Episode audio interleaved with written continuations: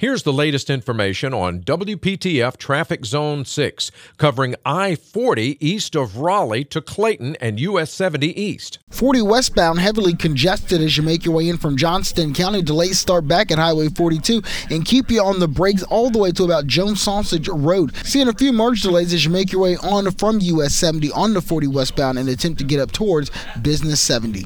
Tune to AM 680 WPTF, the traffic station with traffic reports every 10 minutes on the 8s, morning and afternoons. Zone by zone reports are an exclusive feature of WPTF Triangle Traffic.